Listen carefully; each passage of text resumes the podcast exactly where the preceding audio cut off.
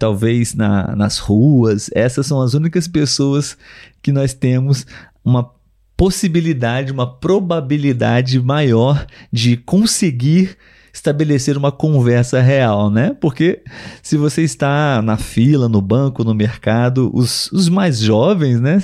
Possivelmente estão esperando o ônibus ou esperando o atendimento olhando para uma tela, olhando para o seu smartphone. Sim. Mas os idosos possivelmente não. Então eles estão lá prontos e abertos para conversar, Conversar, né? Exatamente. Poderia ser assim com todos, né? É.